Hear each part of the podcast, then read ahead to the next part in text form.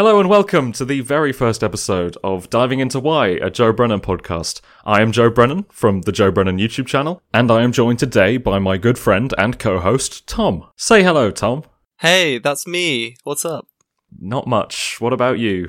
You should have said the ceiling. I think that would have hit more with the audience. yeah, that would have got people on our side a lot earlier. Yeah, exactly. So we're going to try and fumble through a few different topics today. I guess you're kind of growing with us as an audience while we figure out how to do a podcast. We're going to be talking about Doctor Who. We're going to be talking about Marvel. We're going to be talking about Star Wars and some other things. I understand that some people follow me just for one of those topics. There will be time codes in the description so that you can skip me talking about Doctor Who if you don't care. We're actually going to be talking about Doctor Who first, so if that's all you're interested in, you can just go after that. I won't be too upset. Yeah, I wouldn't blame them. I mean, I wouldn't blame them if they turned off after the intro, Oh, that actually, yeah. After that, yeah, th- that wouldn't be surprising to me. but it's been nice to have you here for the first minute. Mm. It is going to go downhill from here. We've got a lot to get through because we're going to be talking about Star Wars Visions, and there's like nine of them. so I guess it's worth jumping straight in, Di- diving, diving into why. into it, yes. Hmm. I don't think there's a way I can weave diving into why into the intro. No, because you could say it at the beginning of like every topic. yeah, you should just shoehorn it in. That would be funnier. Let's talk about Doctor Who. Yes, let's do that. Series 13 is on the horizon, we think, vaguely. Mm, well, Are you excited? yeah, I am pretty excited. Jodie's been pretty cool. She's had uh, some really good episodes. She also had some really terrible ones. I don't think that's a hot take. But no, yeah, she's cool. I think they could re- do something really cool because Yaz, it's just Yaz, isn't it? And It's not. Doctor. Oh no, because it's John Bishop as well, isn't it? Damn it! Yeah, they had it. They they had it really good because it was just going to be Yaz and the Doctor, which w- was going to be really cool because they have really good chemistry. But they're also throwing in John Bishop into it, which changes everything because it goes back to the group format that they had before that wasn't quite working. And I believe you made a little bit of a video about that. A little bit of a video, yeah, that's what I would call it. Do you know the format of Series 13? Do you know how it differs? Uh, mm, How much have you been following that? I know literally nothing.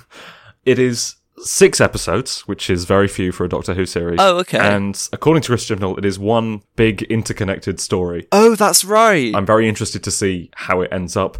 I hope it's not been mandated by the BBC as like a competitor to streaming binge-worthy TV. it's kind of weird that they have that they've only just decided to do it as a whole arc and they've also thrown in a new character that they have to introduce because usually they have those kinds of arcs where the characters get used to the doctor used to their new friends and all that. I mean, I think it was a COVID necessity. I think they had to do fewer episodes because yeah that's true. that's that's how things are at the moment. And i hope they can make the most of it with that. My concern is that it's like coming from more than just chris chibnall with an idea.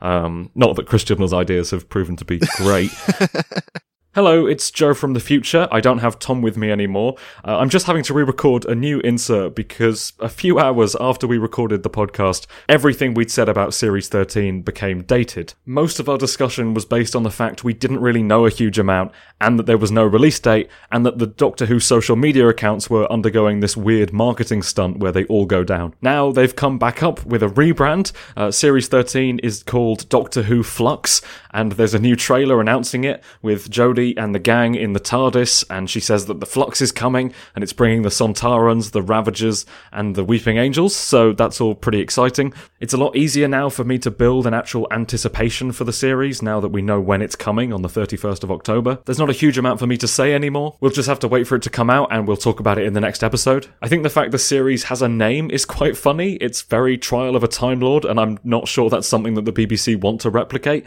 Definitely something that Chris Chibnall probably doesn't want to replicate. So let's skip ahead past the out of date stuff and get to me and Tom talking about Russell T Davies coming back. I think there was a lot of fun in Moffat's Who and Russell T Davies' Who, and Yeah. I struggle to find the fun with Chris Chibnall's Who. And yeah I think uh, what I'm hoping for is that that fun and that accessibility is brought back, and that Doctor Who is then elevated as a show back to probably not how it was in like 2008 because the show was absolutely huge then and the world has changed a lot since then and the way we watch TV and consume media has changed Yeah. a lot so uh, it won't, it won't be rising to the top of every kind of toy No, shop yeah. and Yeah. and streaming service but at the same time I, I do think this will be a boost for the show, which is the reason that I'm happy. The reason that I'm a bit mixed on this is that it is a bit of a step backwards uh, in a show that's always been about moving forwards, they're now being like, oh, this thing that we're doing isn't working. And I agree that it's not working, but this thing that we're doing isn't working. Let's go back Yeah. to something that did rather than let's push forward to something that yeah, does. that's true. I do think Russell T Davies was never the best writer of his series. Oh, interestingly, yeah. Uh, funnily, Moffat commonly accepted to be the best uh, new era of Who story, which is Blink, which was Steven Moffat. I would say the best story in the first series is the empty child, the uh, "Are you my Oh, mummy?" yeah, gas that's child. right. That's a Moffat That, story. that was fantastic. Girl in the fireplace, Moffat story. and everyone was really excited for him to take over the entire show, and then everyone, after a few seasons, sort of dipped out. That's true. Uh, I mean, I love Moffat Who, and I think he's great. But he, I think he's great for Doctor Who fans rather than great for the casual audience. oh yeah, Russell T Davies episodes are fun, but they are rarely the best. I think he's only got about two or three great stories.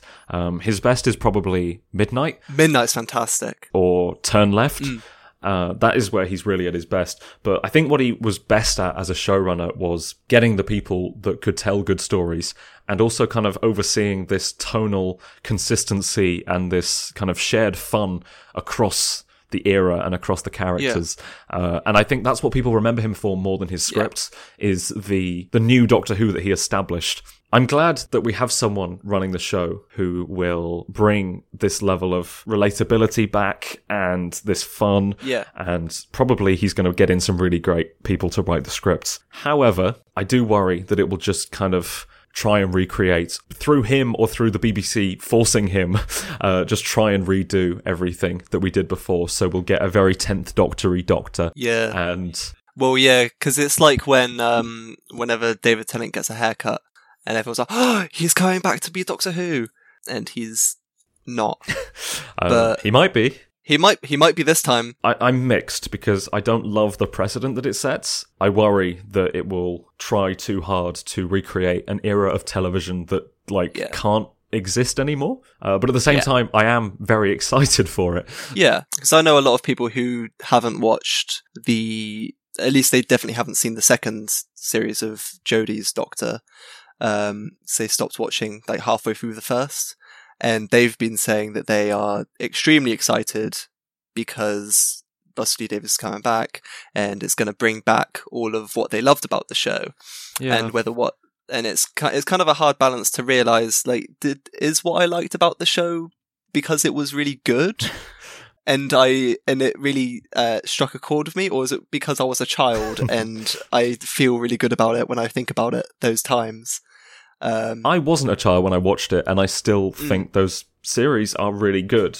So Mm. Yeah. I guess there you got to give him credit, and I also I have faith in the man to uh, bring something new to his new era. Like I think Yeah. he wouldn't have accepted the job if it was just a case of uh, go back he's to how doing you wrote. recycling old Yeah. ideas and doing the same stuff because I mean, as a writer, you don't want to be doing the same, touching on the same story beats again because you've already done it, Yeah, and it's it's not an interesting way to tell a story if you're just redoing it over and over again. he's starting with the sixtieth, which is Oh, uh, that's right. strange. And it has put the show in a very strange position because, like we said, Jodie Whittaker will be leaving in 2022 in a special. Yep. And then, I mean, the way they announced it, and this was something I was trying to find out bef- beforehand, and they've deleted the social media that actually Yep. did announce it.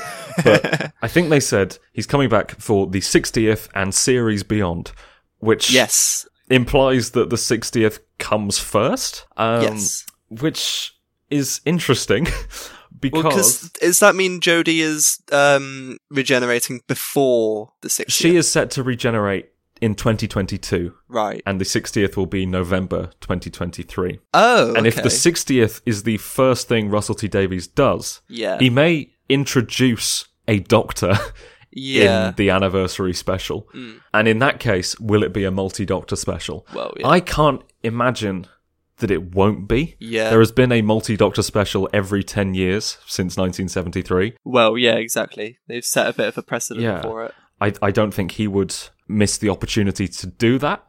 Um, Yeah. But at the same time, it's a really weird thing because then does Jodie come back? I cannot imagine that working. Hmm. You know, someone's first Doctor being a multi-Doctor story. Yeah, it's that's it's really strange because it then doesn't become about you know, that episode that every Doctor has, where it's they're getting to grips with who they are, um, and it just becomes about oh, and here's this guy that you love from fifty years ago.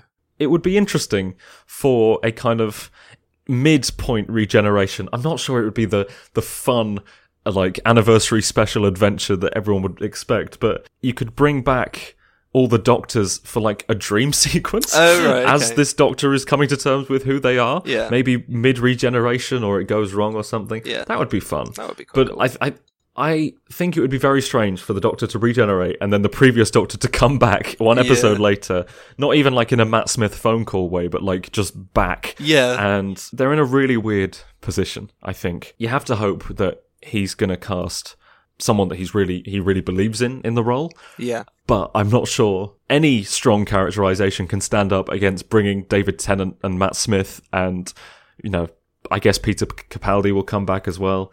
To me, it would make sense for them to kind of get started on series 14 uh, as soon as possible. Yeah. Do a series in early 2023 yeah, and then have the finale, uh, well, not the finale, but the special after the Yeah. first series. So this Doctor gets established enough Yeah. after one series because you can you can probably do a special after one series, like um, Yeah. you're at least somewhat established then.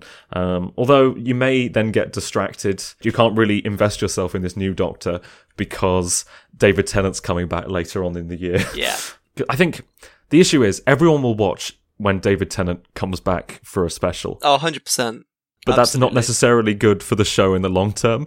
No, because everyone will come back and see, oh, it's David Tennant, it's David Tennant, let's watch this. And then he leaves, and then they watch the, maybe they'll watch the first episode of the next series, and he's not there, and then they'll go, oh, well, never mind then. Uh, it was nice to have that brief trip down memory lane. Yeah, exactly. I guess that's really all I have to say about Russell T Davies. I've I've been thinking on it for ages because it's it's put the show in a very weird position. Yeah. It may be a short term solution to a long term problem as Yeah. far as the show moving forward. Yeah. To then, and I guess I, I reckon what they want is for him to boost the show, bring it back to a respected status in mm. in the world, and then I guess move on, leave it in better hands. And he will have done his job after a few series. It would be nice for Russell T Davies to set up someone to kind of, you know, run them through the the show running process as he's doing it, and then leave it in their hands. Not so that everyone forever is, you know, emulating the RTD era, Yeah. but just just so someone's not thrown in at the deep end and ruin everything, like some people would say Chris Chibnall has done. um, I think that's all I have to say about Doctor Who. I think, yeah, I think that about wraps it up. Should we talk about Marvel? Marvel's What If? Marvel. We can talk about the Marvel. I was very excited for Marvel's What If because, you know, I love that kind of hypothetical story. I love, Oh, yeah. um, you know, I love the Trickster in Doctor Who. I He love the cool. Star Wars Infinities comics. Is the um, Star Wars Infinities comics the one where Yoda forces the Death Star onto a planet and blows it up? He doesn't force it. He is in the Death Star driving it Oh, into he's, the planet. that's way better. That's a hundred times better. He mind tricks uh, Tarkin and takes control and just gets everyone to uh, like full power into Oh, I was gonna say, how Um, does he reach the pedals? But yeah, that works too. um, so yeah, I was really hyped for What If, and on the whole, I quite like it. Um, I think I'm quite. I've become quite the Marvel fan over the last few years. Yeah. And Well, yeah, you didn't I'm- start off being a huge MCU nerd, did you? No, I mean, I, I jumped on that train quite late, like Yeah. 2016. Um, and that was kind of when I was catching up and maybe started going to the cinema to watch them. Yeah. But I guess it's really only been the last two years that I'm just like, oh, I'm actually a Marvel fan. Yeah. The two, point. the two most important years, I think, to be a Marvel fan. One in which nothing happened. um, and now going forward, everything is happening. There's like Yeah. a hundred things every week.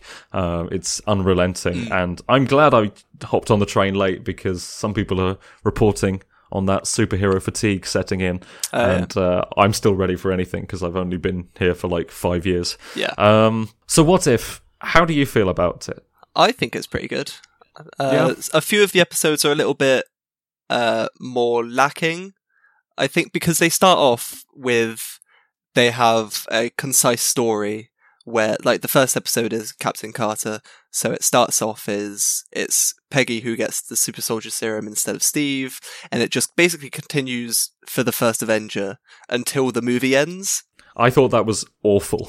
You thought I that was awful? was I thought that was the worst possible way to Alright, start okay. off a, a what So- if series by essentially giving us something we'd already seen before, Yeah. smushed into half an hour instead of two hours, Yeah. and just with one character different, and like Yeah. nothing really changed. Yeah. like Peggy didn't really come up against like I know she came up against a bit of sexism, but it was nothing Yeah. that wasn't just a swapped out version of what Steve came up against. uh, true. like they, she had to go behind their backs not because she was a woman, but because Steve did as well. Yeah, that's true. They they said it was because she's a woman, but we know that Steve had the exact It same experience. it would have been the same either way. I think that's like the least interesting thing you can do with a what if Yeah. story, and it was the worst way to ease us into Yeah. what if. And I know that maybe for some people it was quite a, an understandable and easy to swallow Yeah, thing. it's quite an Um, easy w- a way to ease you into what the rest of the show is going to do. Yeah, but I uh, also think it, it sells it short. Like, Yeah, I, I if fair. I hadn't been a, a bigger fan and I hadn't known what was coming next, I probably, I, I easily could have given up after the first one because Yeah, it also it it, felt really rushed because it was condensing a story that I'd already Yeah, seen yeah. in two hours in in thirty minutes, and I thought to myself, if these stories are thirty minutes, they are all just going to feel rushed. yeah, And then the next week, they did a completely original story Yeah. in 30 minutes that felt like a movie. It was it, it did. yeah, fantastic. it was great. T'Challa as Star Lord was just brilliant, and it was it was weird, and it was probably the best episode of the series. oh, okay. And I'm surprised. I'm surprised that they didn't use that more in the marketing yeah, even as like a kind of cynical thing, as because it, it, it made a big splash as Mm. you know Chadwick Boseman's last major appearance as T'Challa. Yeah. Um, and I think it's weird that Captain Carter was the face of What If, uh, even Yeah. though they had what I think is a much better episode with a, a much more interesting premise um, going forward. Yeah, and you know, you had. Thanos, you had It's also um, quite interesting because Peggy Carter is pretty much the exact same character that we know from the movies, and but she's just got the suit and the shield now, and she has superpowers. Uh, but T'Challa is a completely different character than he is in the movies because, of course, he was abducted by Yondu when he was younger, and he's been going around as Star Lord for the past what twenty years, and this. Black Panther was able to Black Panther. This T'Challa was able to make Thanos a goodie. I love that. People got was so angry about good. that. People were mad. I It's- loved it. It's brilliant because it's just like it's fine. Like this doesn't change anything. The Infinity Yeah. Saga still exists in its entirety. You can't watch that and be grumpy like, well, um, if they'd just done a good conversation to him, he would have changed. Also, it's a parallel universe. Like something It's a could have different Thanos. something could have happened to that Thanos that made him more susceptible to to change. Um, yeah, more made him more reasonable. So, I mean, I don't want to do a kind of episode by episode breakdown of what if, but I think those first two are very, very different. Mainly, what I wanted to say before was that what I like about the Captain Carter one and the T'Challa one, and uh, it's most of the other ones basically, is that it's a well, uh, at the beginning of the series anyway, it's a uh, it's its own concise story with a beginning, a middle, and an end. So the stories actually end, but when you get to like the zombie episode, uh, and after that, the stories don't really end. They just end on a cliffhanger. and It leaves you to fill in the gaps, and then they sort of pick up later on a little bit um, in the finale. But I quite liked how they were their own full stories that the Watcher was taking us through. I agree that. I mean, I partially like some open endedness. Like, um, there are some cliffhangers that I think are quite exciting. Yeah. But when you kind of flash us this really cool concept, and sometimes things started to really get interesting when the credits rolled. Mm. Yeah. like, um, it's almost like so the Killmonger episode where it's kind of building towards him being in power in Wakanda. Yeah. And then when he gets there, that's it. It's the end of the episode. Mm. And um, you kind of wonder what was the point, I Yeah. guess, because you show his process and his process is entertaining and intriguing. But then once he's there, like, we don't see it. Yeah. and and now that guy's dead. Like, uh, spoiler alert, but like they um. Yeah. He, he's in the oh he's not dead but he's, He's not he's dead. in a He's in parallel like, he's in, universe. like an orb thing. How do you feel about the whole thing crossing over Uh, what is the um when the Watcher breaks uh, his Guardians of the Multiverse Yeah, thing? I I think it's uh I think it's kind of cool. I think it's a little bit strange that like I get why they picked the characters that they did because those are the char- them like the main characters that we saw through the episodes. But why would why would you pick Killmonger? That Killmonger. because he because he's going to betray them. He he he saw well, that exactly. coming. That he doesn't. He doesn't even do anything, does he? In the fight against Ultron, to be honest, he literally just betrays them at the end. I thought the the whole fight was a little bit naff. I think Mm.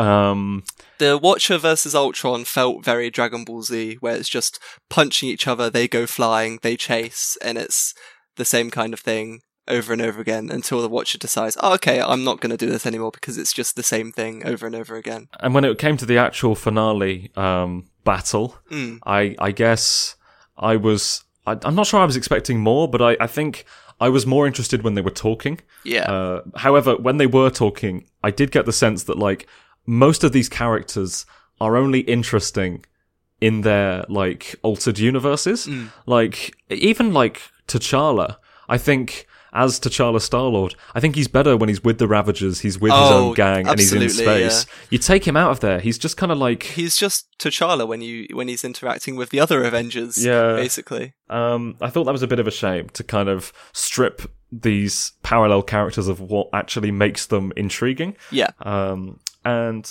you know, I'm not angry that it wasn't an anthology. I think there were some people that were expecting kind of nine completely standalone stories, and I, I don't mind them all folding in for a big crossover. However, I th- I think I would have liked a little bit more. Yeah. I mean, I think the action of the show, the animated action, was really good. Yeah. um, maybe I just don't care that much about when they're punching, which Yeah. I know I should probably find a different series instead of That's true. uh, I mean, Marvel fans but- only care about when people start punching.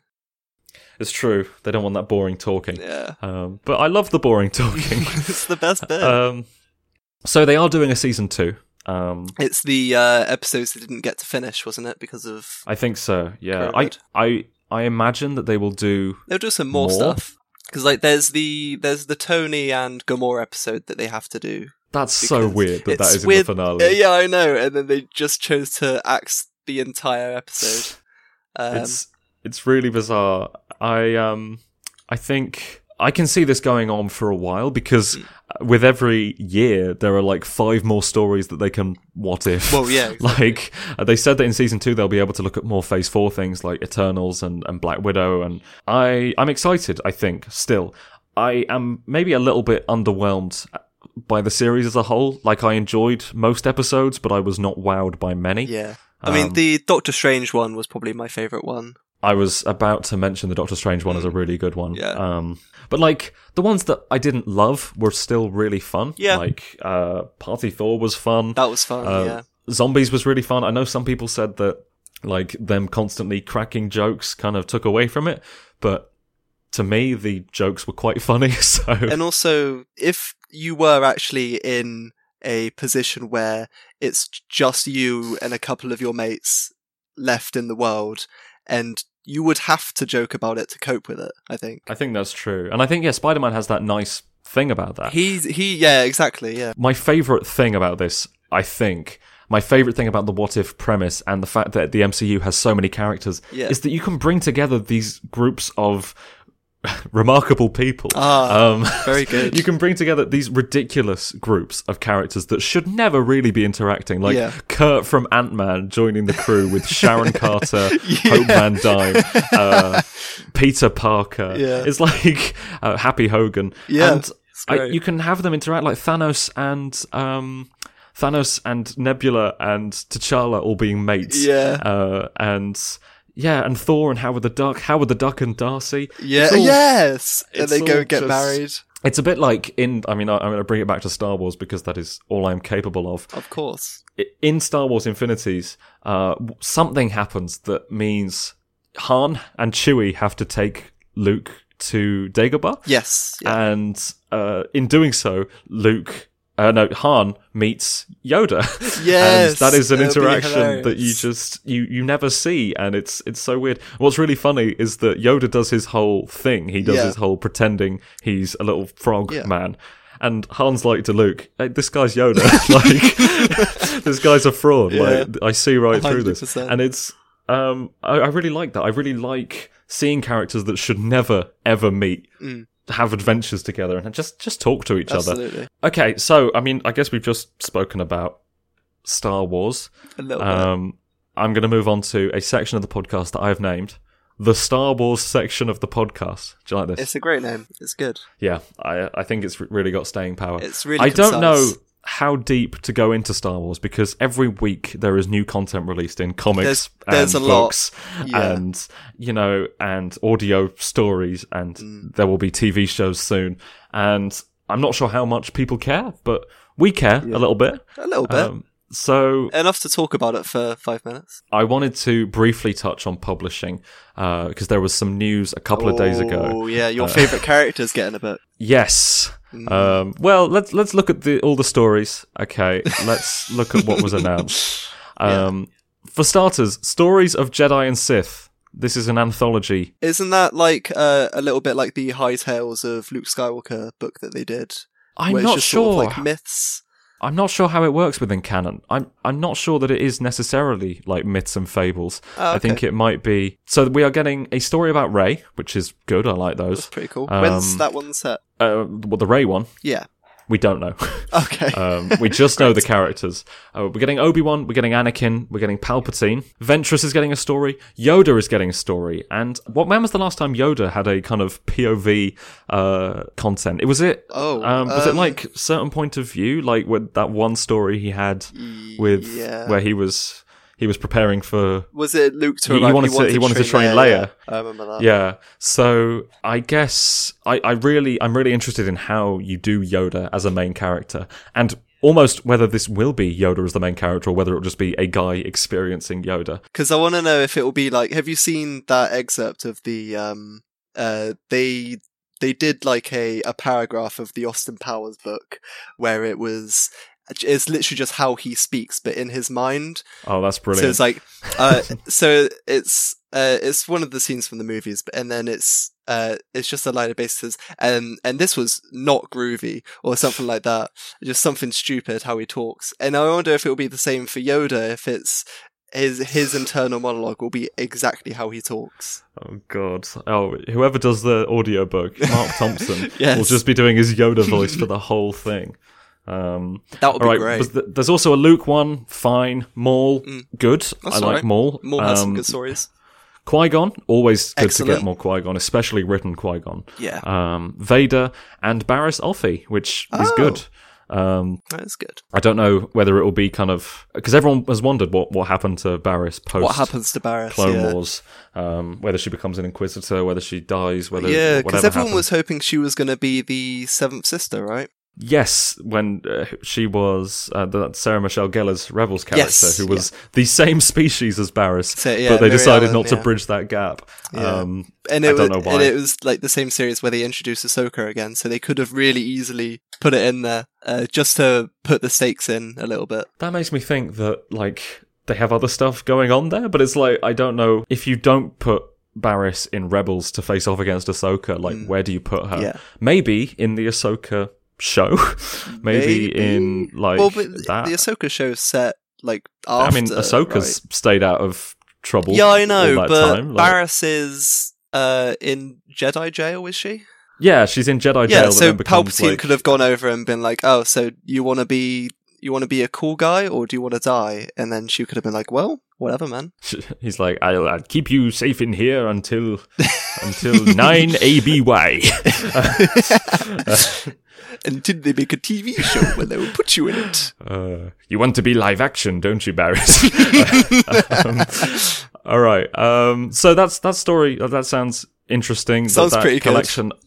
I'm not. Yeah. I'm not usually big into that kind of short story thing, but there's Yeah. every character that they're talking about is one that I'm interested in reading It's about. an so, interesting character to do. yeah. um, And then there's Padawan, which is a, a novel, a, a young adult novel, I believe, about little little baby Obi Wan as a Mm. Yeah, Padawan. yeah, yeah. um, which I'm sure will be fine. It's like it's pre Master and Apprentice, it's pre Satine. Oh, okay. Um, it's I, I think uh, I think it'll just really be a generic kind of young Yeah. Jedi story, but it happens to also be Obi Wan.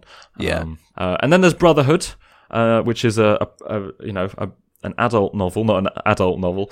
Um, That's the uh, business of Cato Neimoidia book, isn't it? yes, it is all about that business on Cato Neimoidia, and That's good. uh, so I'm not sure it'll be canon because uh, Yeah. that bit famously doesn't count. oh yeah. I Um, hate you. It's also about Anakin's rise to Jedi Knight, which Yep. is exciting. That's of cool. I'm I'm really shocked that that hasn't been touched in canon yet, Yeah. uh, and I'm almost surprised that that's that's not. Uh, being saved for a bigger event, but uh, I'm I'm I'm happy to see that. To see it Interestingly, I think both of them are coming out in around May next year, Oh, okay. um, which is interesting because that's when the Kenobi show Kenobi coming out. series, yeah. So it may be that they tie into each other like little specifically, content wise, or just thematically with their relationship. Yeah. So yeah. And then there's the final one, Shadow of the Sith. Uh, your favorite one? I know you're really excited for this one because uh, it's a lovely adventure between Luke and Lando. Like A You know. really good pairing. Something that we haven't really seen before, and it's so cool. what could go wrong? What could go wrong? Oh god. yeah, unfortunately, lots. I think the the first sentence of the um of the synopsis ruins it completely. so it's about Luke and Lando on an adventure to maybe like investigate the rise of Palpatine, the new rise of Palpatine, even though they never Yeah. really find out about they that. didn't know about it. And so I don't. So it's it's kind of like a story of a completely futile search. It's Um, pretty much just oh, these are some things that these characters do, but none of it pays off, and we know none of it pays off. They are trying to find Ochi of Bestoon, something we know they, they don't. don't. Um, they are trying to save the young girl who is being chased by Ochi, Rey, Which- which, we know which they, they don't. don't. We know that he kills her parents and she gets sold. Um, and Uh, Lando's looking for his daughter, who he doesn't find. and also the, the whole Palpatine thing, we know they don't uncover that, especially not enough to do anything about it. So Yeah, to me, it just frustrates me because I am personally just trying to ignore that Rise of Skywalker ever happened. Mm. But because of what Rise of Skywalker was, and because of what Rise of Skywalker meant, Yeah. it is impossible for the rest of canon to ignore Rise of Skywalker. Yeah. Because it now requires so much retroactive uh, establishing Yeah. of these things, like the Sith Eternal, the Ochi stuff, uh, cloning Palpatine. Yeah. All of that stuff was completely pulled out of their ass for Rise of Skywalker. Oh, yeah. And now they have to now be like, oh no, that was being planned around the time of Empire Strikes Back. And I don't really hold it against any of these creators who now have to do that to get things to fit. because I was I was really into reading the Darth Vader comic. It was really good, and then they because like Ochi fights Vader on Mustafar and stuff, and they have really cool interactions. And then like immediately after, Vader goes to Exegol and discovers literally everything that Palpatine had planned, which means that from that they also have to explain that now. So they had to bend around backwards to not only explain that uh, Vader did in fact know about Exegol, but now they had to deal with the repercussions of by the time of episode six, Vader knew that there was a billion ships on this planet with planet killing weapons on on the bottoms. He knew that Palpatine had plans to survive being killed, and somehow he threw him down a reactor shaft and was like, "Yeah, he's dead. That's fine." Um, but it's it just ruins anything it touches, which I think something that you were talking about uh, the other day. Yeah, I mean, I did a Twitter thing about this and about how any time something touches Rise of Skywalker and it touches that narrative, I'm reminded of how hopeless that film feels to Mm. Me. And the fact that that's quite an inescapable feeling now because everything is now leading to Rise of Skywalker, either directly or indirectly. Like, even if it's something completely unrelated and it's in service of winning the galactic civil war, Mm. Yeah. we know that that then leads to the sequel trilogy and that leads to Rise of Skywalker. Yeah. So it's quite hard. And I see people like, oh, you know, it's been two years. Why are you still going on about it? It's like, because it's still Because it keeps Like, getting brought it is- up. it's not like, to be honest, the one Star Wars film that you can probably ignore and ignore all of its repercussions and consequences is The Last Jedi because Star Wars is doing that. Like, um, it's not the same. You can't ignore Rise of Skywalker because every story is now setting up or following on from Rise of Skywalker. Yeah. And I don't know. I think it's it's Star Wars is in a frustrating place, and Yeah. um, I'm going to appear on a podcast soon uh, where I talk about whether or not I can I can think of ways of un- unbreaking Star Wars and distancing itself from Rise of Skywalker. But uh, until then, yeah, let's talk about something that is good and uh, that we like. Uh, everyone's talking about the on-screen Star Wars, the Disney Plus release from the last few weeks. Terrifying Tales, Lego Star Wars. That was actually I loved that. It's really funny. I loved every minute of that. I really like it. Genuinely. Oh, It was. so good. I didn't enjoy the holiday special last year. There was something about that that I thought was slightly off. Yeah, like, the- I thought they were they tried a little bit too hard to try and make it funny, but this one it just feels like it's a bit Yeah. more effortlessly just the Lego kind of brand of humor. there is a Star Wars What If, essentially, that features a fantastic gag of uh, when it's Luke and Vader on the Death Star together. I love that. Yeah, There's so much there that I really love, and it's it's sequel content and it's Poe content. it's the best uh, Knights of Ren story that we've gotten in canon. It's Ben Solo getting acknowledged and almost acknowledged as a victim as well, uh, which is Yep. nice because so many people seem obsessed with pretending that Ben Solo, as like an eight-year-old, was like, "I'm going to be evil now for the rest of my life," and not that he was just groomed yeah, uh, and manipulated. So yeah, I really like this, uh, but we're not really here to talk Yep. about that. Um, Star Wars Visions yes, um, another kind of Star Wars anthology. Uh, I was really excited for this. I made my video back in May about why the Star Wars slate was not appealing to me. Yeah. And I said that like there were one or two things on the upcoming release Yeah.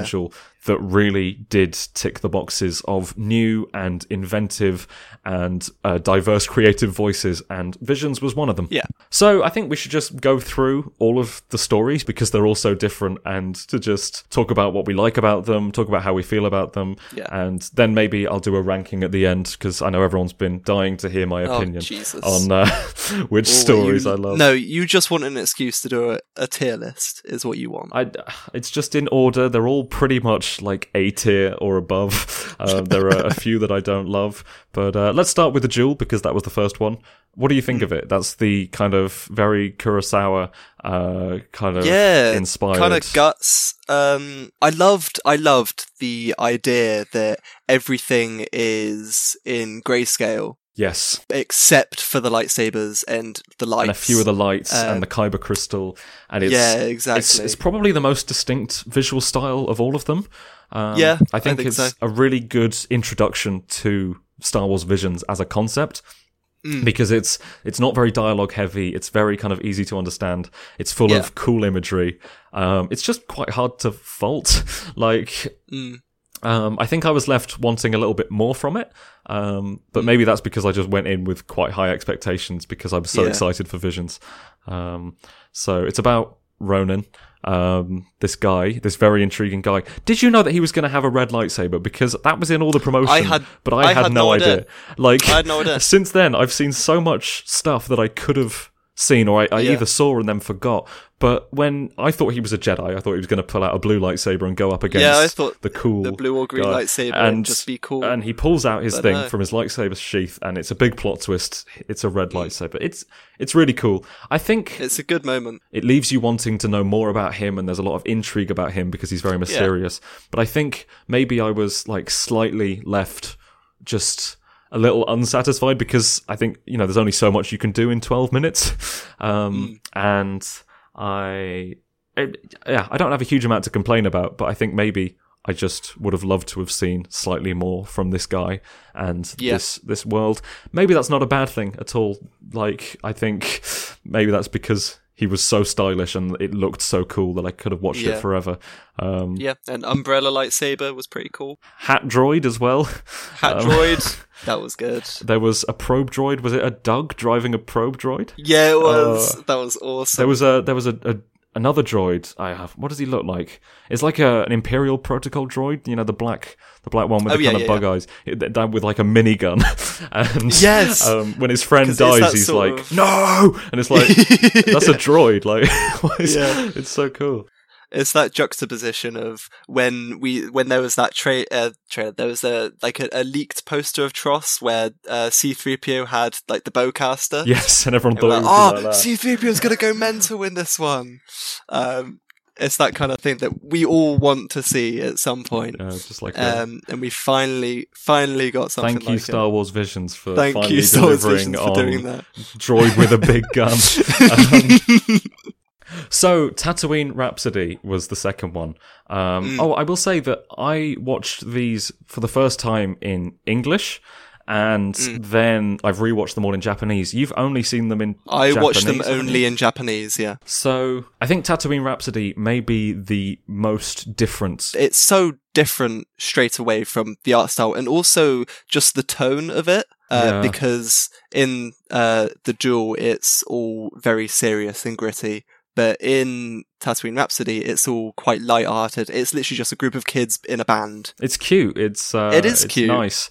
Um, I think the they were pretty immediately endearing. like Yeah. they, you know, their music was pretty fun and not something that we'd really heard in Star Wars before. I don't think I would listen to it, you know, on Spotify. Oh no! but it was it was fine and this I, it's not my favorite story of visions at all but it was it was cute i think i i maybe found it a little bit more annoying in english um, I, f- I think the main character is voiced by Joseph Gordon-Levitt in the English version. Oh, really? Which is really weird. He doesn't really sound like him, but you know, nice to nice to have him back in Star Wars after his Last Jedi cameo. Um, what else is in this? Um, I guess it's the one with the Uh, most familiar characters. Is that true? It is. You've Like, got Big Bib Fortuna. Big Fortuna. Uh, you've got Jabba the Hutt. Uh, is Gardula the Hutt in this one? Uh, no, you're thinking of No. Lego Star Wars.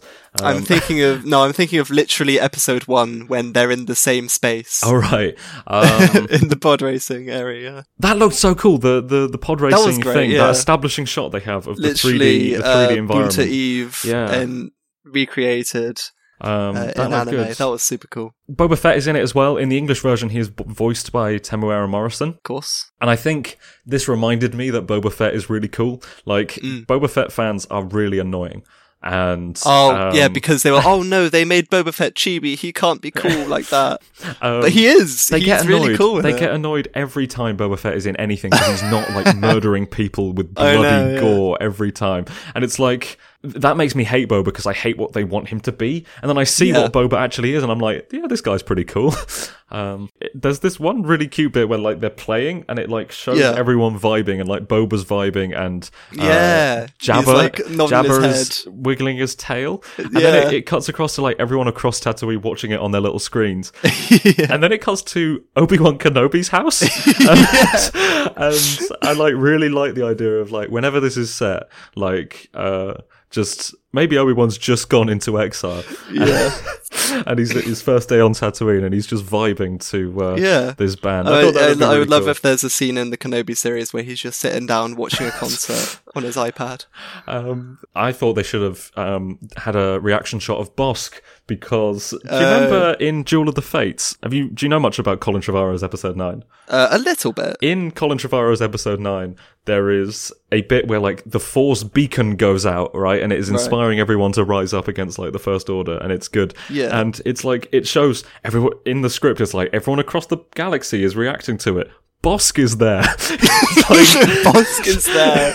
Like- I do remember that line. It's like Bossk, even Bossk has a cameo. I just thought that'd be be nice to pay homage to a non-existent Star Wars movie. but uh, okay, we've talked about this for too long. Um, the twins, um, That was fun. the third one, it's pretty good. Um, I think there is some weird stuff in it that bogs it down a bit because I think of the first three, there were like visuals in it that I really, Yeah. really loved, like maybe more than the first two. Yeah. Um, and I was kind of blown away by that, and especially the visual parallels to the sequel trilogy, Yeah. and especially the Last Jedi. Like we have a holdo maneuver, we have yeah, with a gigantic lightsaber. that was cool. there's a, a forced tug of war. There's Mm. kind of all that. Um, but then it's it is a bit bogged down by just what I don't like about Rise of Skywalker, which is just the constant like we were made by the dark side, cloned by the dark side, um, that kind of thing. secrets only the Sith knew. Yeah. Um, it's also kind of like the setting is also a little bit uh, lends itself to not be as well interpreted as the others. So because it's just set on a uh, like these two star destroyers that are connected in the middle. yeah. So it just it can only be a star destroyer interior, which means it can't. It doesn't have any character because it doesn't. It's not meant to. Yeah, I agree. I think um, also like the voice acting is is rough on that one in the English version. Oh, is it? It is Neil Patrick Harris and Alison Brie, who are both great. um, but Alison Brie sounds like Unikitty um, Right. from the Lego Movie when she gets angry, um, which is really funny, but it, it doesn't quite work for what they're going No. for. Um, but I. I, I don't hate it, but I think there's a lot of explaining who they are and what they're doing, and Yeah. not really to any end. Like, uh, it's it's a bizarre thing, and it kind of ends on like, "I'll find out the key to why we were created," and it's like Yeah. you've just been telling us all, like all episodes, why you were created. It was all for this. Um, I guess what's interesting about this one is that it is probably the closest to like a what if. It's the closest to a completely non-canon story because it's almost like a play on Luke and Leia, those twins. Yeah. It's like a dark side version of them. I mean, well, yeah, the the boy does look quite a bit like. Yeah, and he, you know he flies his X-wing. He and also goes uh, to Tatooine at the end. So it's it's. I guess it's the. I, I maybe I'm forgetting one, but a lot of these are not officially canon, but they don't necessarily contradict anything. Whereas this one, Yeah. they exist in a bizarre world where, like, they were born out of the dark side. Yeah. The Galactic Republic and the Empire exist at the oh same yeah, time. yeah, yeah, Um, so it's it's it's cool. yeah. Um, I think planet destroying Star Destroyer Uh, as a- it's a little bit old, a little bit of a worn topic to use. But Um, uh, it, it's, it was all right. I think this was pretty good um, episode. You've got lightsaber um, whips. She she's got grievous arms. She does.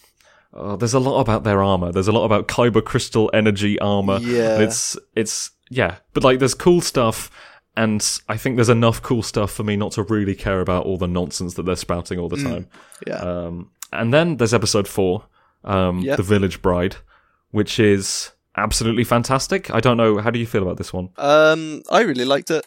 I thought it was a really interesting idea of this Jedi looking over these um, traditions that this tribe has that they've they've never seen before, and they've, there's also another traveler there who is also kind of like an insert the characters, except he knows what's going on, kind of thing. Uh, and then towards the end, she decides, oh, she needs to intervene because these baddies are mean. I really like Uh, that the the kind of awesome. The Lord Buckethead guy is very Yeah. much trying to get her to intervene without Yeah. saying it, and she's like, "I know what you're doing," Yeah, but it, it works anyway. yeah, Um, exactly. I just thought this was probably like the most pure Star Wars, just joy. Like it's Yeah. pretty much unlike anything we've seen before, but at the same time feels so right within the Yeah. universe. It's very Star Wars because it's like the Jedi saying, "Oh no, we can't intervene," Yeah, but then the Jedi comes in and saves the day, and it's awesome, uh, and everyone's happy. It's that kind Yeah. of like Star Wars thing that everyone just loves watching. it was really great. Like it's it's one of the most beautiful, I think, of the nine stories. Like the landscapes and the nature and the music. And I think at the start, when we're finding out what's happening with this tribe and with uh, with the bride and what's going to happen to her, um, there's just a lot of sadness, even when we're not quite sure what's going on. Like. Yeah. that stuff at the start when where he's lifting her up the mountain. Yeah. there is a sadness to that that we don't know why Yeah, yet. Like they it leave it, is- vague Yeah. and like right until the end, and it's great that they did that. And I think, despite the fact that until the very end, like there's very little Star Wars stuff. At the end, there's battle droids and a lightsaber. Yeah. But for the most part, surface level wise, it is really un Star Wars. And Yeah. that almost makes it feel the most Star Wars. Yeah. Um, the emotional core is so strong. And she is such a. Uh, her name is F. And she is such a compelling lead. And I, I just want to see more from her. She's and not in a way not in a way that like I was left unsatisfied with this, but more that I just think she's so cool. Yeah. and she's got that lightsaber at the end with the the kind of it's like a katana. Yeah, thin, that was cool. And she slices the guy, in the English version, uh, Matthew Wood does the voice of the battle droids. Of course he does. Yeah.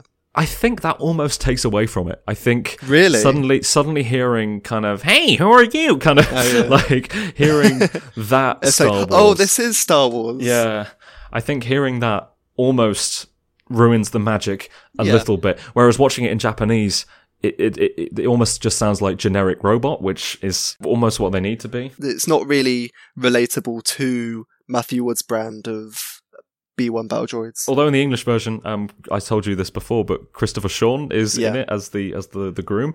Uh, he played Kaz in um, uh, Star Wars Resistance, Yeah. which is really funny because like in a lot of these, there are actors who have been in Star Wars before.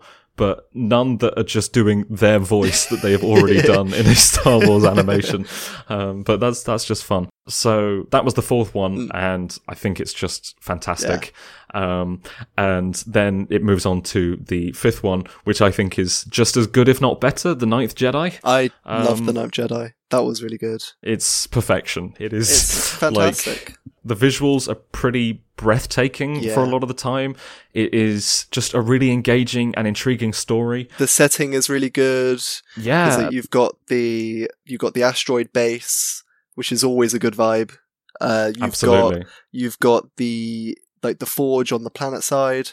You've got the um the big cranes grabbing the Yeah. kyber crystal um, parts of the ring into the atmosphere, Yeah. uh, which is just so cool. We see that from two different angles, Mm. and it's just there's so much going on there. That's there's so much thought put into that environment. Yeah, Um, not that there isn't in other ones, but this feels like a really well-rounded Yeah. and well-realized Star Wars planet. Um, that's not like Tatooine, and it's not because you know the lovely uh, Village Bride one is you know just a lovely, very Asian-inspired Yeah. uh, like environment, but it's not. We don't see a lot of uh, technology or whatever. Whereas this one, it has the droids, it has the the ships. it's very Star Wars uh, in respect of uh, how their worlds are built, so that they've got it's just packed of stuff Yeah. all over the place constantly. Yeah, and, And we get a sense of how it works. Yeah, exactly. this as a setup, like thousands of years after anything we know, um, I think it's meant to be like years after, like she's grown up, Kara has grown up with stories of the Jedi, stories of Luke Skywalker, stories of Rey, and to have that as a setup, and that the Jedi are extinct, but someone is trying to revive them, but the Sith Yeah. are involved, and I just I think that's so great, and it would have been in an, in another universe. People have said this, a great setup for a reboot of Star Wars to be completely from Yeah. scratch. Like this is almost an alternate episode seven. Yeah. Like they could have done this. And it feels like a whole movie. Like I don't know how they did it. I mean, it's it's longer than some of the episodes, but I think a bit like some of the best What If episodes, they've managed to fit so much content into this story and into this world and flesh out these characters. Like Yeah. Kara is so lovely. She's very like Rey. Her dad is lovely as well. In the Yeah. um, English version, he's played by uh, Simu Liu. Uh, no Um, way. Yeah, and he's lovely. And I thought that he would die, but he was actually just taken off and they can rescue him. And Oh. this is the one that I would just really like to see a follow up from. Yeah, definitely. Um, Because it also kind of feels like that. I, I'm told this how is how people felt when they watched A New Hope for the first time in '77. Whereas, like, they felt like, oh, anyone can be a Jedi kind of thing because of how Obi Wan describes it to Luke in Yeah. the Falcon. And it's that moment when she picks up the lightsaber and it doesn't quite grow fully, and then when she's with all of the other Jedi and it becomes a full lightsaber, it's like, oh, everyone can, anyone can be that.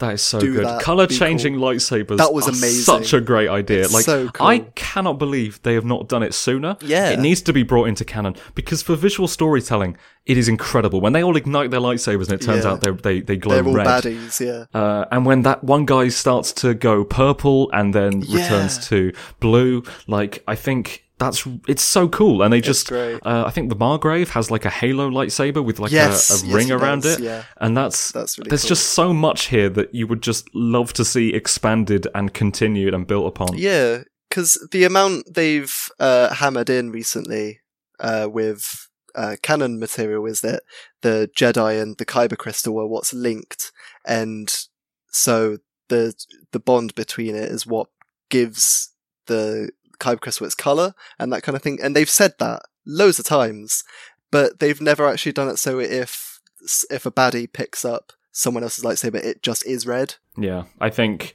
I mean, it's the kind of thing that is, is very basic, and it's almost like what a child would imagine lightsabers to work as. Yeah, uh, and that, that's not a bad thing. That is it's like, a really simple idea, yeah, but it's so effective. It, it's a simple idea that, if used like they're used here, like it can be fantastic for storytelling and to show the inner like force conflict of a character on Yeah. screen because that's something that is hard to do on screen without trippy force visuals without Well, a yeah. Clone Wars Mortis dream sequence. Because you've just got oh, uh, Anakin's got yellow eyes in this scene. yeah, exactly. Doing And bad things. Any way of kind of externalizing an internal struggle is great, and this is a great way to do it. Um, that final shot where the Kyber crystal temple thing in the asteroid shoots the beam out, and then it f- flips the camera around, and it becomes a lightsaber in itself. Yeah, that Gorgeous really cool. Star Wars. I love ten that. out of ten.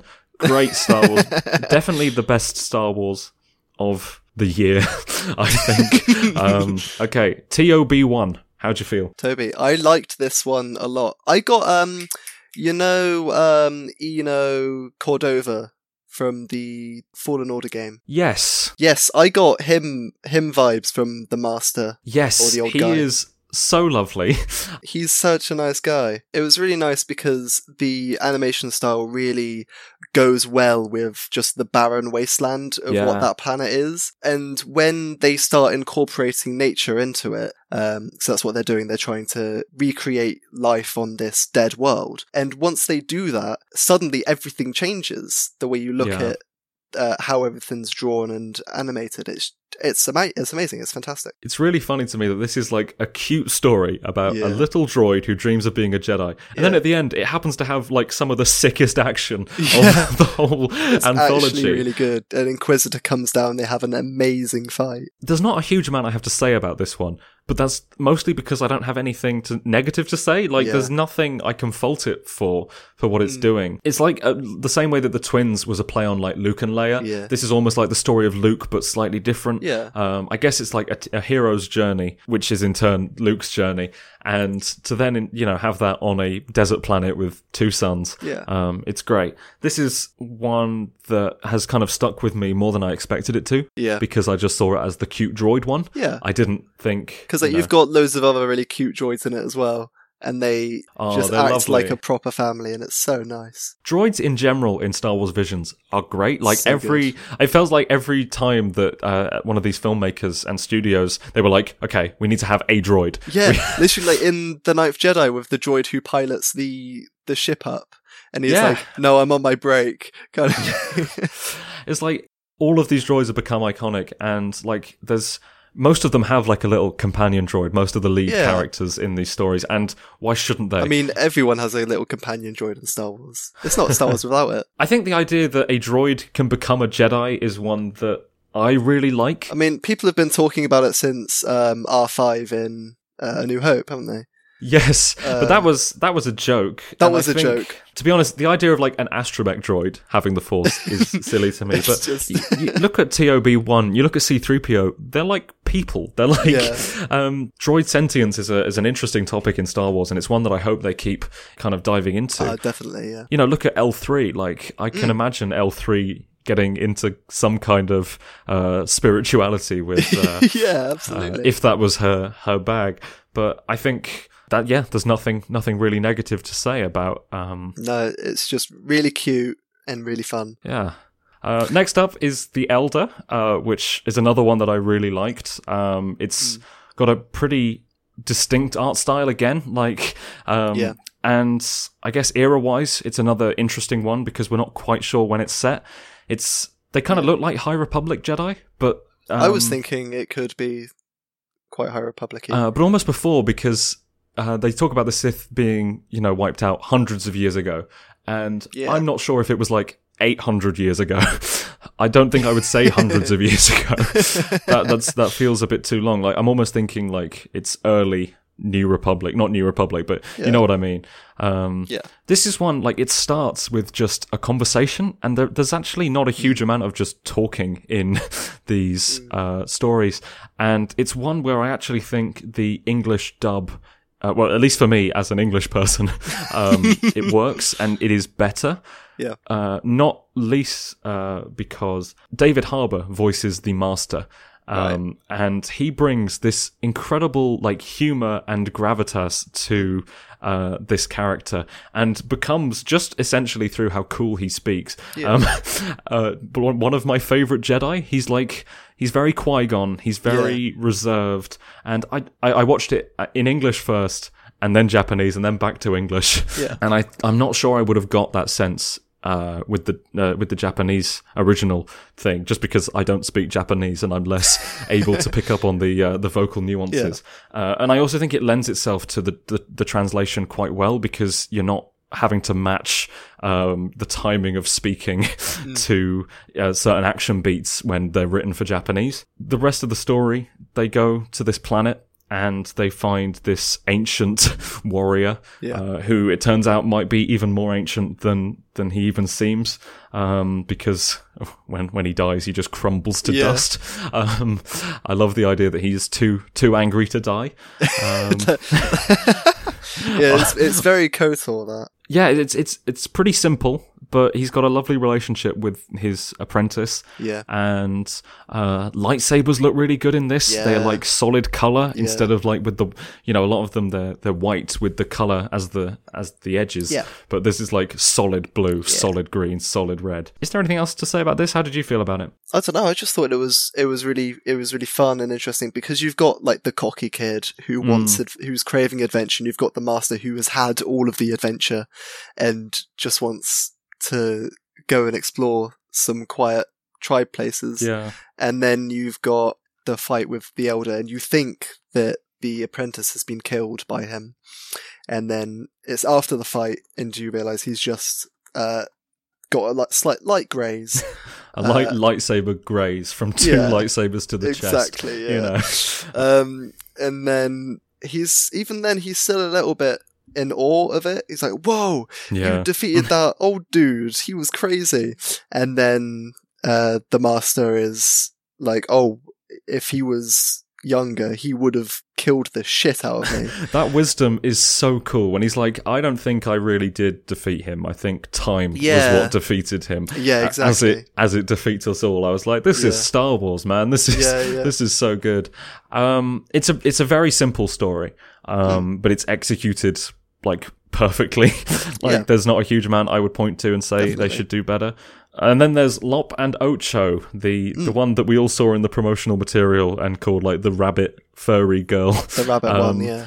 And turns out I loved this. like It was good, wasn't it? the setting is really cool. Like Yeah. it's really beautiful in the nature, and Yeah. like there's this opening montage with the narration that is that talks about its relationship with the Empire and Yeah. how they kind of struggled to advance technologically. So they actually accepted the oppression of the Empire. As a necessary Yeah. evil to progress, which was a really cool, neat idea that they decided to go for. yeah, Because usually it's just, oh, the Empire came in and took away our freedoms, and that was that. Yeah, and I think you know politics of, of Star Wars and, and imperial oppression. That's not something I expected um, Star Wars Visions to tackle. Well, yeah, but I'm really glad it did because it's like in ten minutes they were able to tell a quite an interesting story about the relationship that these planets have with the empire Yeah. And they gave a really compelling argument for both sides of the same coin as well. And you know, it's it's done within one family where one is willing to Yeah. accept imperial rule, and the father, you know, he's very Saw Gerrera y, I guess, He in is, his yeah. um, in his rebellion, and I think he's quite based. Um, I um, I was and- wondering how long it would take you to say based. I mean, I don't I don't throw it around too much, but I think I think his yeah, their dad was pretty based. he deserves it. And the main rabbit girl was lovely. In the English dub, she reminded me a lot of Rose Tico. I don't know who voiced her in the English one, but she was so just kind of unapologetically kind and Yeah. Hmm. just wanted everyone to be happy. And I know st- like kindness is a big part of Star Wars,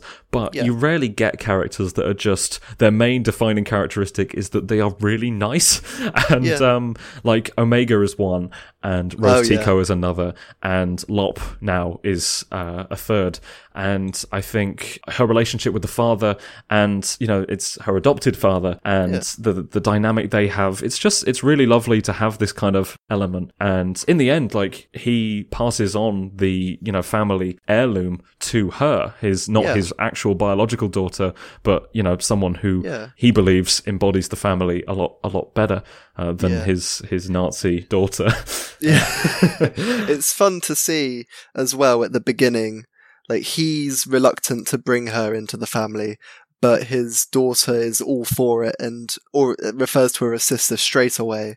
And then at the end of the episode, it's sort of that thing of like um absolute power corrupts absolutely, where the daughter is now furious because she didn't get the lightsaber and it's her and she's not even part of the family and she's using that against It's a bit Um, like uh, Knives Out when everyone tells Marta she's part of the family. yeah And then as soon as. Marta wins, they're like, well, she's, she's not one of us.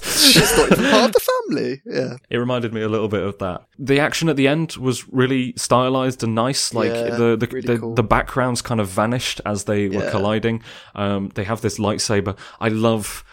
I usually hate the value placed in lightsabers. Um, Yeah. This weapon is your life is just really annoying to me because it's just like oh, it's just a weapon. It's just a sword.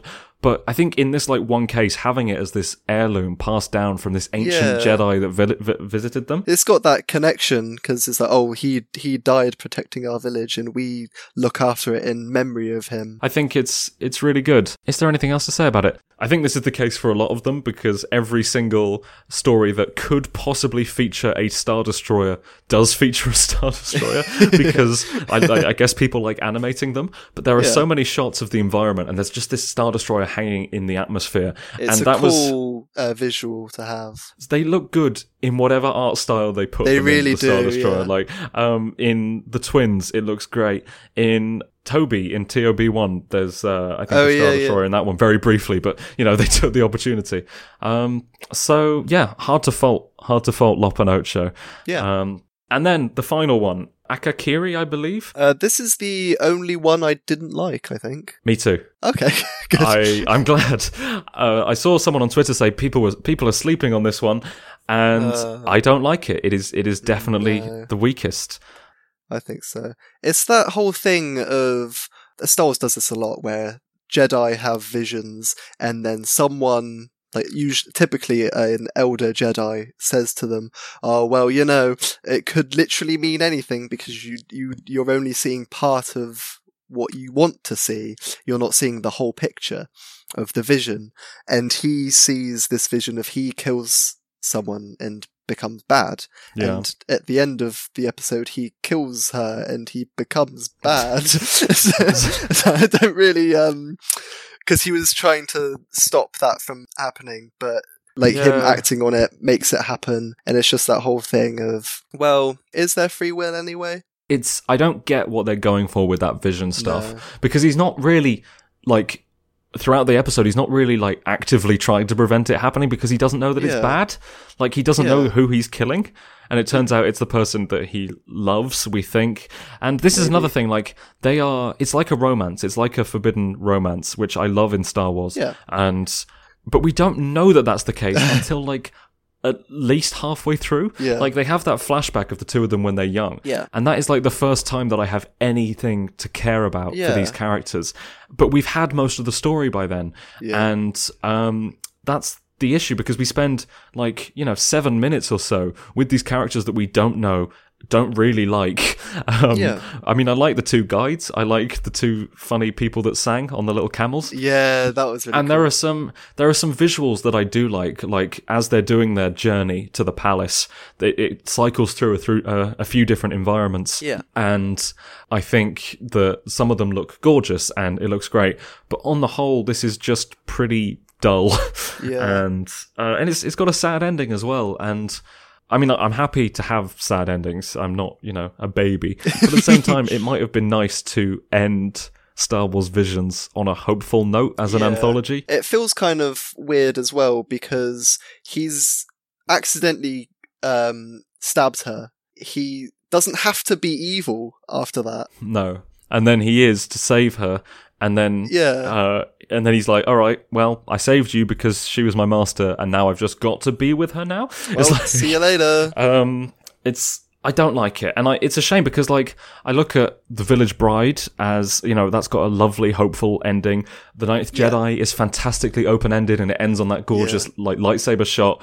But we end on Akakiri, like the weakest of all of them, um, with a kind of it's not even that it's not even like a, an overtly tragic ending because it's like he doesn't Yeah. permanently kill her, but at the same time Yeah. he goes evil and flies off, and it's like, what's the point? Although at the end, when everything is red, it does look pretty cool. Um, it does. That does. uh, We as Last Jedi fans, that was pretty cool. I like red. I like when Star Wars is red.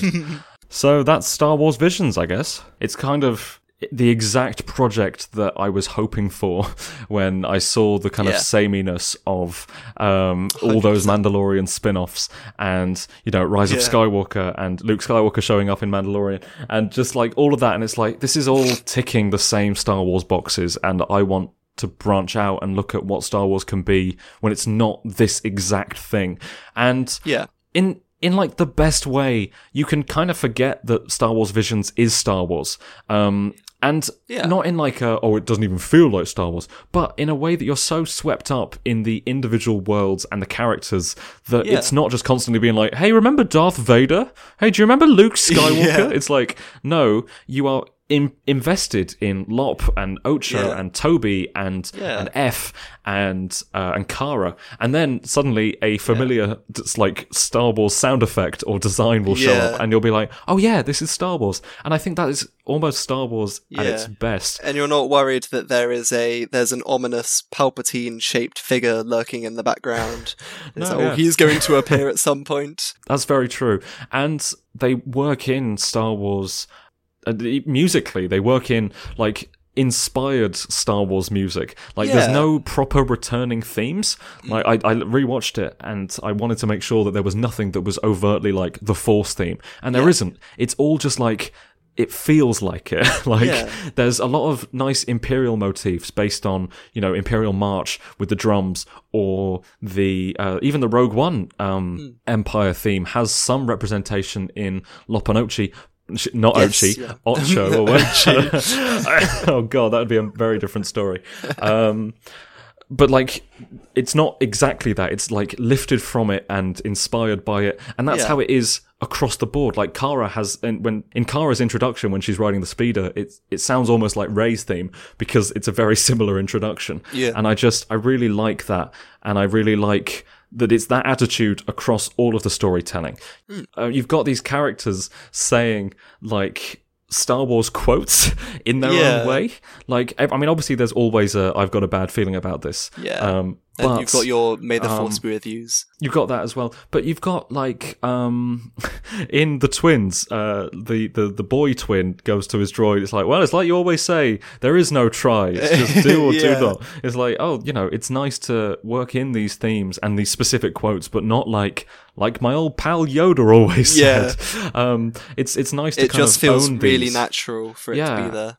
Um, and um, Professor Mitaka from the, the TOB one, he's Oh, yeah. like adventure, excitement. Being a Jedi isn't all of that, and I'm like, Yeah. ah, I know that. I know that from Star Wars, but it's not. It's not like that. It's not. Hey, remember Empire Strikes Back? It is Yeah. just a good thing to work in character. Yeah. Um, we get some wonderful droids. We get some wonderful lightsabers. Like, is it every time we see a lightsaber there is a new lightsaber gimmick? And I don't mean this in a bad way.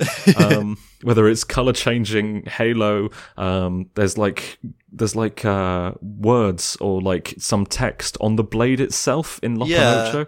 Um, there's the lightsaber whip. There is the kind of katana blade. There's um, and I, I really like this. I like seeing familiar Star Wars things in new styles and Yeah. new interpretations of them. And then we get brand new things, brand new things inspired by um, Japanese culture, but put into a Star Wars style, I Yeah. guess. So like Hat Droid um, Yeah. is just it's it's so cool to see. So I love Visions. It is something that I'm so glad exists, and I'm so glad that Disney let it exist. Yeah, me Um, too. It it really shouldn't. Like it really doesn't makes sense in with in, in line with how Disney have approached Star Wars in other areas. Absolutely. Like I think it came from Kathleen Kennedy herself. She was the one pushing for this project oh, good. because I think she wanted this diversity in storytellers. But I wish she would take that and put it in Everywhere else. Star Wars. And maybe it's because there are higher up voices, powers Hmm. that be at Disney that want the safe bet. But uh, I would really like if this set a new precedent for Yeah. creativity in Star Wars. We've already spent too much time talking about Star Wars Visions, so I won't do my ranking now. Okay. Uh, check Twitter, I'll probably put one up there. So I guess that's all I have to say about Star Wars Visions. That's the end of the uh, the Star Wars section of the podcast. Oh, thank God. So now we're going to be talking about 15 different new Oh, films no. that have come out in cinemas. No. Um, I was just going to just briefly touch on some of the other things we've been watching. Um, I listened to another podcast where they do this, but uh, I'm hoping not to copy them entirely. But uh, is there anything that you've seen recently that has come out recently that you would like to just mention? Um, yeah, I'll mention. I mean, everyone's been talking about it, so I guess it's not really anything new per se. But uh, Squid Game, I've seen the first episode. It's it's fucking good. is it? It is. It is. It is good. Um, don't watch it in English. Is the only thing that I would say. Everyone I have spoken to. Uh, in real life, has said that they've watched it in English and it sucked. to which I responded, "Why didn't you just switch to Korean?" And they went, "Oh, because I didn't want to read the subtitles." Cringe. So, which is um, the worst reason I could Uh. think of. But yeah, I don't know. It's it's good. It's good. is it as good as people say? Um, is it? well, I'm not sure taking the- because I mean, you've I've only only seen- seen... the first episode. It's it's a really strong opening. It's a good start. That's good because often, often you're told give it, give it a couple of episodes. You know, you know. Oh yeah, no, i instantly it's good. You don't have to watch half. You don't have to watch four out of nine episodes to think "Hmm, this is getting good. That might be something I investigate then. I have been wasting all my time watching Modern Family, which makes me an idiot Oh. um, because I don't have any time to watch actual good stuff. Um, or like make Yeah. content because I don't, I'm not going to make a Modern Family video essay, but I stupidly started watching the first episode with my girlfriend a few weeks ago, Yeah. and now I'm just like, well, I've got to finish it, and it's Yeah. like 11 seasons. So um, I have watched, I watched all the Daniel Craig Bond films, some of them for the first time, Mm. and I watched No Time to Die as well. Nice. You haven't seen that, Not so yet, I won't no. spoil that. But I think it's really good, and Good. to be honest, I feel overall positively about all five of the James Bond films. Oh, like good. Quantum of Solace is a mess, but I like it overall. Like like it's maybe only like a six out of ten, but that's more than you know five. And Spectre as well. I, I like the good parts of it. Yeah. So and No Time to Die is better than Spectre. It's better Oh, than. Quantum of Solace. It is more in line with Casino Royale and Skyfall. Oh, cool. Um, even though it is very kind of Spectre heavy in the kind of well, elements set up. it by- kind of has to be. yeah. So yeah, what else have I watched? I watched Free Guy, the, Yeah. the Ryan Reynolds GTA Yeah, style it's movie. on Disney Plus, isn't it? For some reason, I, I don't know why. yeah. They put it free on Disney Plus while it's still in cinemas. Oh. Like not even premiere access. Like you can go to the cinema now, like where I live, and get go see it like multiple times in the day Yeah. and pay money to see it. Or you can just go on Disney Plus and it's right there. I thought it was fine. Um Fine, just fine. I I don't I wasn't expecting much. Yeah. I don't love Ryan Reynolds, but you know, it's very Matrix, it's very Lego Yeah. movie, it's very Truman Show, Groundhog Day. It's like it's it's not doing anything new except perhaps the video game element. Like I think it it does understand games better than most Oh, okay, films good. about games, um, and that's maybe because it's not like a direct adaptation of anything in particular. Like if it gets something wrong, that can just be what this game is. Yeah.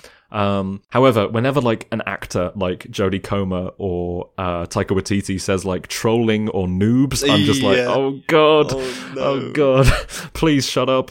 Um, other than that, it's fine. I'm not sure I'd recommend it unless you just want to switch your brain off. And uh, I think I watched it after writing something or editing something, Yeah. and I really needed to just switch off my head Yeah. and just let something wash over me. So if you're in, into something like that, check out Free Guy. I might. Um, Because uh, Pokimane and Jacksepticeye are in it, aren't they? oh yeah, they're great. Oh, good. Um, I mean, it's it's a cameo role. Yeah. Um, Ninja's in it as well. oh, of course he is. Ryan Reynolds is there and he goes, The fuck you sent me! Uh, so, yeah, I think that is all we have time for today um, on diving into why, which I say that like we've not dived into lots of whys today. I think we've covered a lot of things. Next month, because we're uploading monthly Oh, yeah. um, so far. Um, we will be looking at a few other things. Uh, there will have been a Marvel movie by then, maybe. Um, we'll look at whatever Doctor Who has come out or hasn't come out. Oh yeah, yeah. We're not getting Book Book of Boba Fett until the end of December. I don't think Hawkeye will have started either. Okay, um, we're just wasting time in the first episode planning the second. but uh, yeah, thank you for listening. If anyone still is, I think uh, we've slowly got the hang of it over this thing. I I've enjoyed it. Yeah, thank you very much for listening. Um, obviously, if you're watching this on YouTube, you can leave us a comment and you know let us know your thoughts on anything that we've spoken about today. What's your personal Star Wars visions ranking? Would be would be lovely to hear. Uh, I've seen so many different varied ones. Uh, I'd love to find out if anyone enjoyed the the ninth one because I did not. Um, uh, follow me on Twitter um, at you know at Joe Brennan. I feel like if you're listening to this, you probably know where to find me, but links are in the description. Uh, if you're checking this out on YouTube, but you'd like to follow us on something like Spotify or Apple Podcasts, we are there as well. Uh, I've got a, a link at the bottom with all the platforms that we're on because we are on anything. Um, yeah, and you know, I guess I guess that's it. We'll see you in a month. I will see you in two weeks because I've got a video coming out then. And uh, Tom, you you've got to go back in your box now for. Oh, for four yeah, weeks. that's fine. That's fine. uh, it's been lovely having you on as as my co-host. Oh, thanks, man. I've had a good time. Um, I hope the fans the fans like you. Um, Ah, of course they will. if you like Tom, tweet me and say at Joe Brennan. I like Tom. and yeah, and I won't see it, but that's okay. I'll send him all the mean things you say about him and block anyone who says positive things about him. So, all right, we will see you soon. Thank you very much for diving into why, and I'll see you next time. Love you lots. Oh, that's good. Love you lots. Mm.